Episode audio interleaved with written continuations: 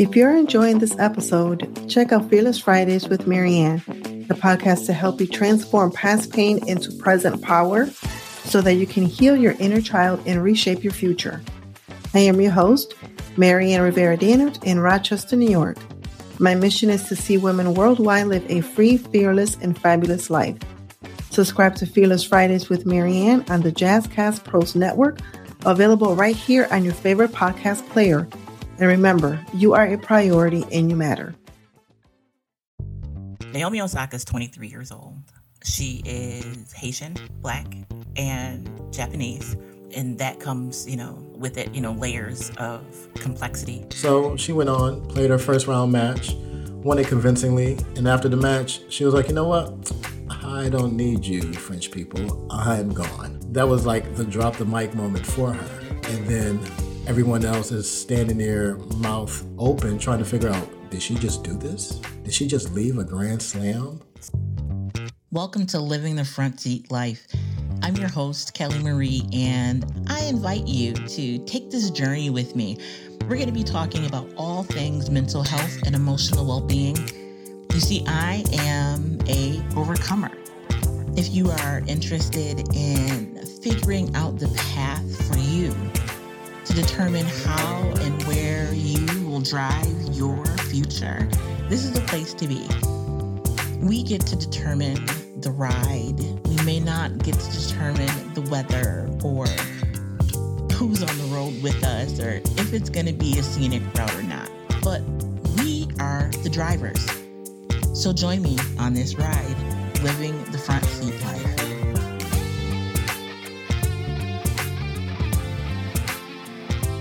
Hello, hello, hello, and welcome back to Living the Front Seat Life. I am your host, Kelly Marie and it is a pleasure as always to be here.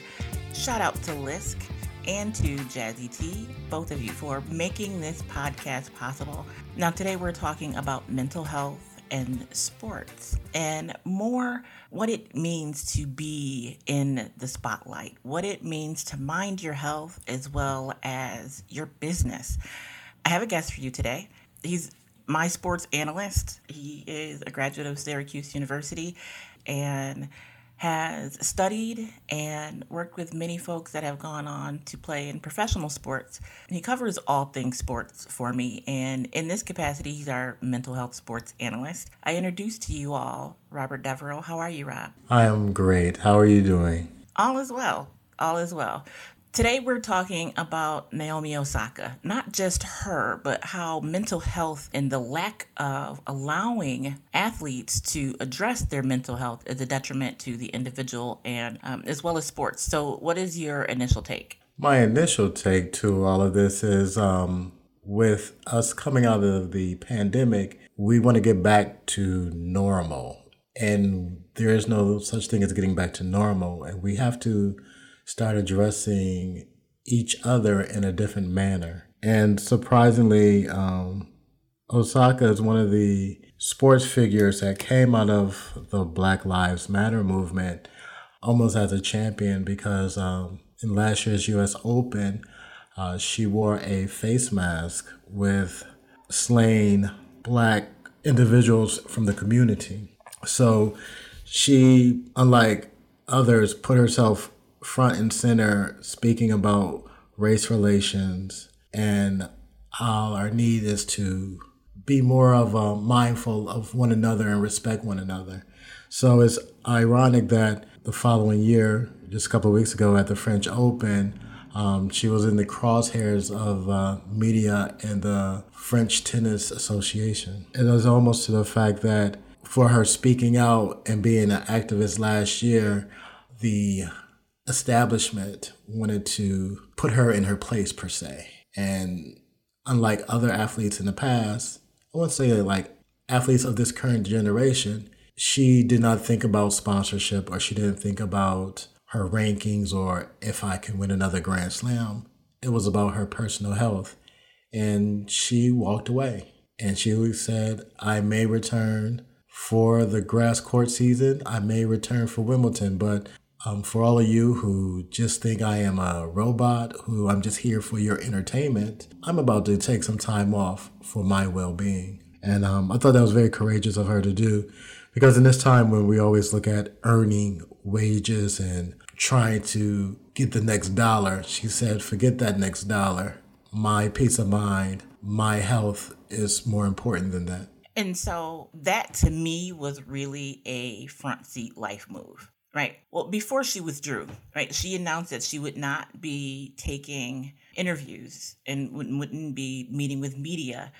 And because of that, she was fined and was fined $1,500, correct? $15,000. Actually, that is what I meant. She was fined $15,000 because she violated the rules, regulations of the Federation, right? Yes. Um, and most, pretty much in any sports, NFL, NBA, WTA, LPGA, you have to you have to find yourself available to the media. And before the tournament started, she said, "You know what? I'll come here to play, but I'm not really here to talk to the media." And she was not in that mind frame. So the the federation said, "We're going to fine you." So they were very quick about it. They seemed to not really care um, about it. It's like either you're going to talk to the media or we're going to find you fifteen thousand dollars. So she went on, played her first round match won it convincingly. And after the match, she was like, you know what? I don't need you, French people. I'm gone. So that in itself, with her winning a match, starting the tournament, and doing a 180, saying, you know what? I don't need this right now. That was like the drop the mic moment for her. And then everyone else is standing there, mouth open, trying to figure out did she just do this? Did she just leave a grand slam? And that walk off is, in my opinion, pivotal. It, it changed the conversation around health, mental health specifically, and sports. This is not a new conversation, um, but when we look at, and so let's lay some things out. I don't want to assume that everyone knows who Naomi Osaka is. She is a women's tennis player. Um, she is Japanese and Black, Haitian um, is her father's um, descent. And there are many levels to being Japanese and, and being a tennis player, being black and being a tennis player, being um, Haitian, right? And the relationship that Haiti has with France when it came to their freedom. Um, and so there are a lot of pieces to the puzzle that we don't know, but just on the surface, what it appears to be really is retribution for someone exercising the right to peace of mind, to mental health. She spoke out and said, listen, you know, since, you know, a previous win, I've been battling depression, the, maintaining my mental health, and I need this for myself. And the response was basically, do whatever you need for yourself, but here's this fine. Pretty much. Um, and like I said, there's so many levels to this. Like I referenced before, she was one of the sports figures who really spoke out about police brutality and how people of color are treated in America. She represents or she operates in a very complex level because, like you said, with her father being Haitian and being born in the United States, she had the decision to say, uh, you know, I can represent the United States, but the USTA, which is the United States Tennis Association, wasn't really giving her the love that she thought because um, she comes from a generation where there's a lot of women tennis players. So she decided to represent the birthplace of her mother, uh, Japan. So on the world front, some people view her as Japanese, just Japanese. Um, it's like almost depending on what what part of the world she is in. You know, yes, she has the Japanese flag that's raised when she's at the Olympics or she's you know she wins a tournament. But some folks look at her as a U.S. citizen. Some people look at her as mulatto, or some people in their frame of mind just look at her as a black girl who got something in her. It's rude to say that, but that's how some people even report when you see highlights on TV and stuff like that. So she represents a very unique, complex position in the sports world. And like you referenced, her being part Haitian, we all deal with this on a daily basis. the slavery and the, the forefathers fight that we had. So she represents a country, maybe in the minds of uh, the French, as oh, you're the ones that threw us out of Haiti. So with all of that compounded with trying to actually perform and play tennis on the highest level, I can imagine. I can't. I can't imagine how difficult it is for a young woman to try to be on top of her game and with everybody pulling on her, and at the same time, expectations of her on how she should be and who she's supposed to represent. So it shouldn't be a surprise that she said, "You know what? I am tired. I need time for myself." And I have a personality that is very quiet and non threatening, and she's not very loud. She's not boisterous. So for people to almost dump on her, I can see where it gets to a place where, you know, I would like to check out because everybody around me, the media, the fans, society is expecting so much. You know what? I need to take a break from this. And so you mentioned in our pre pre conversation about the protection that many athletes have by nature of the sport that they play. Basketball teams, football teams, soccer teams, you know, there's coaches, there's general managers, et cetera, that can speak on behalf of the team. But when it comes to tennis, they don't have the same protections. Um, with tennis players and with golfers, especially, they are out on their own. They set they set their own schedules. They who who's their sponsors they travel by themselves. There's no support system like teams when you look at the NFL, NBA, NHL, Major League Baseball.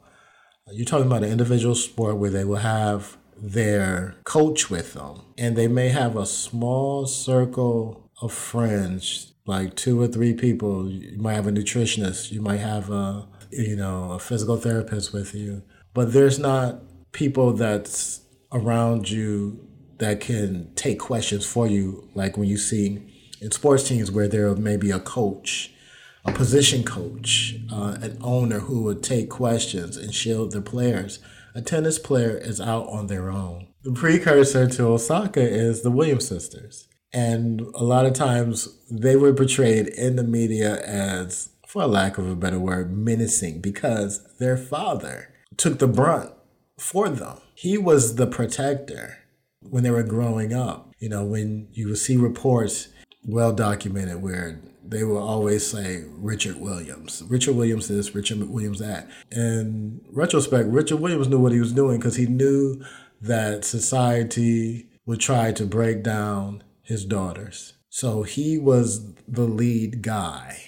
You know, their mother was out there too, and they had you know, one or two of their other sisters would be out there. So it was like almost a family, a collective being out there protecting. Osaka doesn't have that. Her mother and father are not very they're very quiet as well. You really they really are in the background. They're really not out there.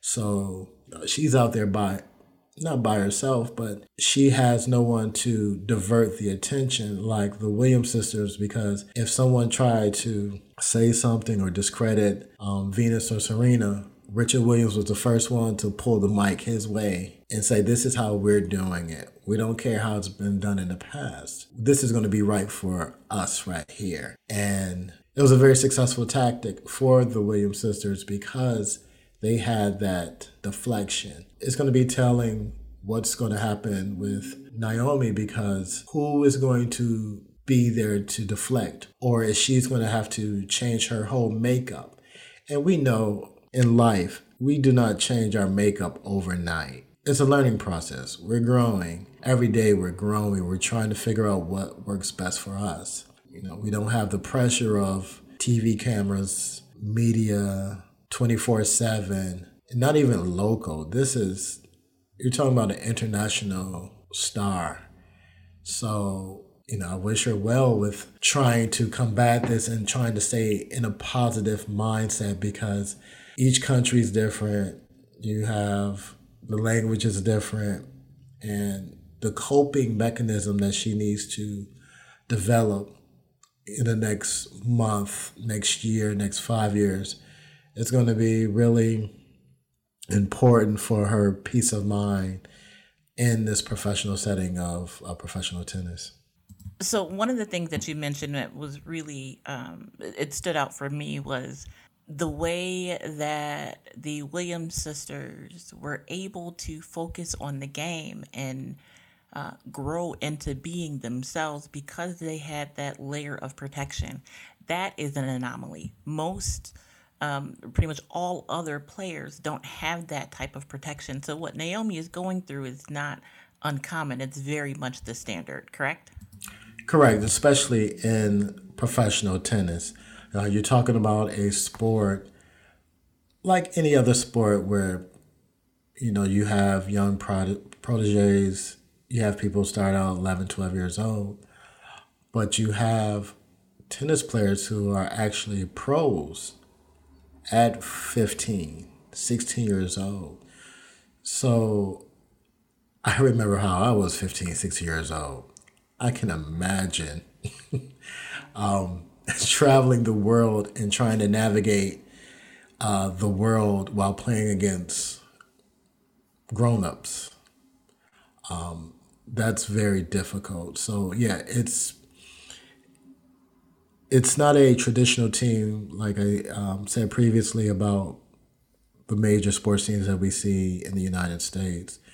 Um, professional tennis is very unique and your support system is paramount um, for as far as success. Yes, she does all the heavy lifting. She does the work on the on the stage, on the court, and win.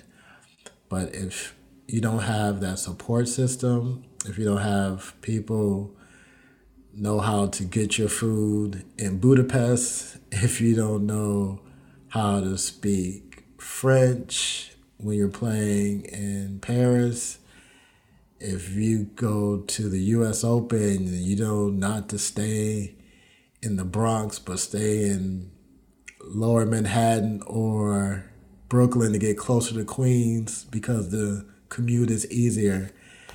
It's very difficult for tennis players to to be, and as I said before, for her to be such an international tennis player representing so many different ethnic backgrounds and groups is very difficult. The team, that support system that she has around her, will play a big part in the next couple of years because if not, you have those casualties in the tennis, like the Jennifer Capriatis who burnt themselves out because they were doing super grown up stuff when they ain't supposed to be doing because they had a support system who was just there for the money and didn't wasn't still the parent and let their child grow. It's going to be interesting to see what happens with it because I think all of us in the in life need support, but in the position that the professional athlete is in, it speaks layers and layers and volumes and volumes. If your support team is not on point, that person can't perform to their best ability and function outside of the performance stage. And so I want to to bring this back around to folks so that they see the impact and why it's important that we're having this discussion. Naomi Osaka is 23 years old. She is Haitian, black, and Japanese, born in America. Um, she recently relinquished her American citizenship to represent Japan, and that comes, you know, with it, you know, layers of complexity. Tennis players don't have the same protection as other athletes, and by protection, I mean support systems uh, immediately available, right? She may have an extensive support system, but again, as you heard, you're pretty much alone. You have your coach who is not allowed to coach you during the match. I mean, like, there's a lot of intricacies and layers to tennis, but the reason why this conversation was important to have and why she is so important to discuss at this time and why it relates to living a front seat life is because this individual who made either 20 or 25 million dollars last year is in a position to possibly walk away from her profession right? We don't know how this is going to come up. We don't know how she's going to to come back um, how this is going to play out. And so we'll have to wait and see. But when we're talking about mental health when we're talking about making decisions about our lives everyday lives making everyday decisions how often have you been placed in a situation where you felt like you needed to walk away that you were in the middle of a thing but the situation you were facing wasn't worth staying in because your mental health was at stake. So this may not happen to, you know, all of you, but to many of us. And again, one in five Americans will be diagnosed with a mental illness, either a short term or long term, in their lifetimes. One in five. One in five Americans will have a mental health challenge in their lives. So if you're in a room with four of your friends, one of you in the course of your life will have a mental health challenge that is diagnosable, right? That that um, can use intervention, right? And so this is something that is very important for us to consider when we're talking about how to live a front seat life. How do we make those decisions? What kind of things can we put in place to protect ourselves? Even when the rules say you can't do something, are you prepared? Do you have the support in place to do the thing that is going to keep you healthy? To walk away from something that you love, that you have made huge decisions around, that you have pretty much lived your life doing because it affects your mental health. I hope no one is ever in the position that she's in. Not necessarily, you know, it has nothing to do with t- with tennis specifically, right? We're talking about just lives and people living their lives and making decisions. But the necessity to one, be able to exercise your mental health, two, to be able to walk away when necessary, and three, be able to live in a way that you, at the end of the day, are comfortable with. She had to make those decisions based upon what was best for her, and she was has uh, withdrawn. It was just um, released a, a couple hours ago. She just withdrew from the next uh, set of matches? Yes. Um, after the French Open, uh, the turn the tennis tour goes immediately to the grass court season leading up to Wimbledon. So there's a couple of um, warm up tournaments leading up to Wimbledon that starts at the end of June. So yeah, she was like, um, I'm not playing grass court season. For the money part of it, this is when you see the resolve of a person say, you know what, I have enough. When you talk about walking away, it's like, I don't need that in my life. Yeah, I can miss those tournaments. I can miss Wimbledon because you know what? I need to be in a proper frame of mind. So for those who depend on the black body to make money for them, this it becomes a, a head scratcher, almost like, oh my god, what are we going to do? Because the TV ratings is not going to be high. The sponsorship, the clothes that she wear, one of her bigger sponsors is Nike. Nike now says, my gosh, we don't have her wearing the latest season clothes at this particular tournament. So we'll see how long this will this ride for that portion of it because we know it's all fun and games, it's all lovey dovey when we want to say we support you, but when the money becomes starts getting lower, it's not making like it normally would. How long will these sponsors and these other companies stand by her? Right. It, the performative nature of it, because Nike has come out and said we support her. Of course they have. Right. But how long will that support last or will they parlay this and you know release a new line and market it in a different way. There's ways around it. And and so my hope is that uh, all the support that she's receiving from her sponsors is more than performative that they stand by her throughout this whole thing because it speaks to again more than just the work. We have to be able to support the whole person. And with when it comes to sports fans and when you look at when you look at team sports, that's where management do they have the well you know well being of the player in mind, or is it just perform. If you don't perform, I have no use for you. Um, she's in a very unique position because you can almost say she's self-employed. She's a a tennis player. She doesn't have to rely on a team. She is the team. She has more of a voice than any other um, athlete out there because um, over the past few years, you've heard more and more cases regarding mental health come out. Uh, you saw it in more in basketball than any of the other major sports in America. And some people in the media dismissed it, um, which was sad. I think people forget that these are human beings. These are people with lives. These are people with families. these are people with feelings. And media and the fans and management don't look at it like that. They look at them almost like performance, you know, animals sometimes. In property, yes. That's sad as a society that we're at that place.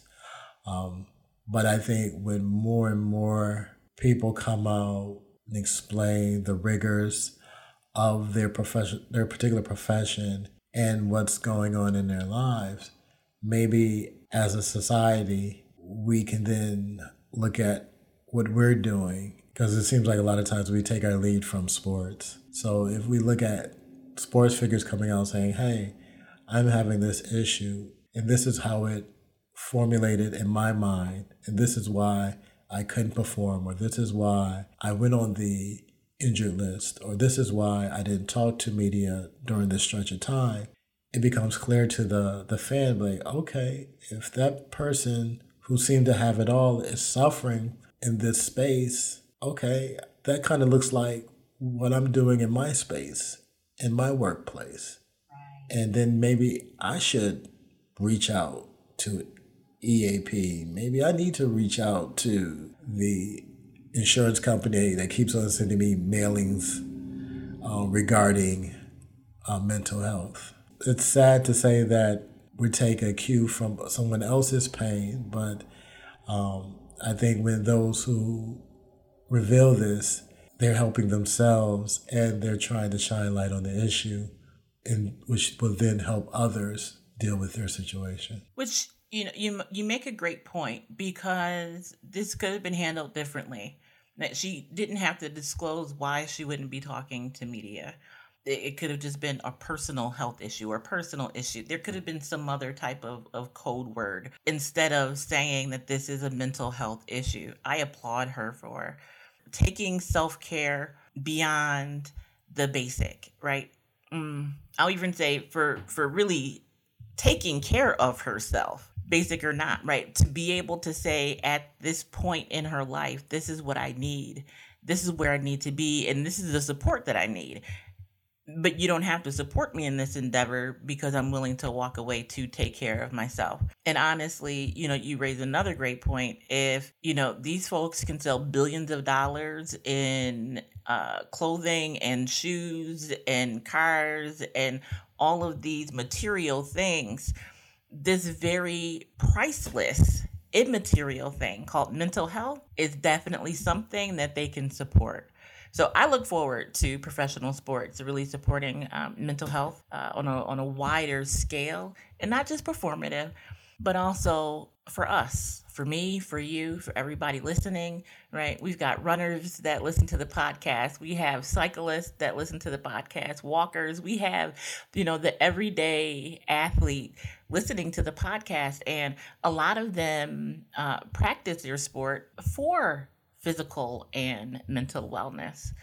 And so I applaud you guys for getting out there, for pushing, for running, for walking, um, because it it is it speaks to the nature of again living a front seat life of making decisions based upon you, upon your needs, and how you need to continue in this journey on your terms. So until next time, Robert, thank you so much. Thank you for joining us. Thank you for lending your voice to this conversation.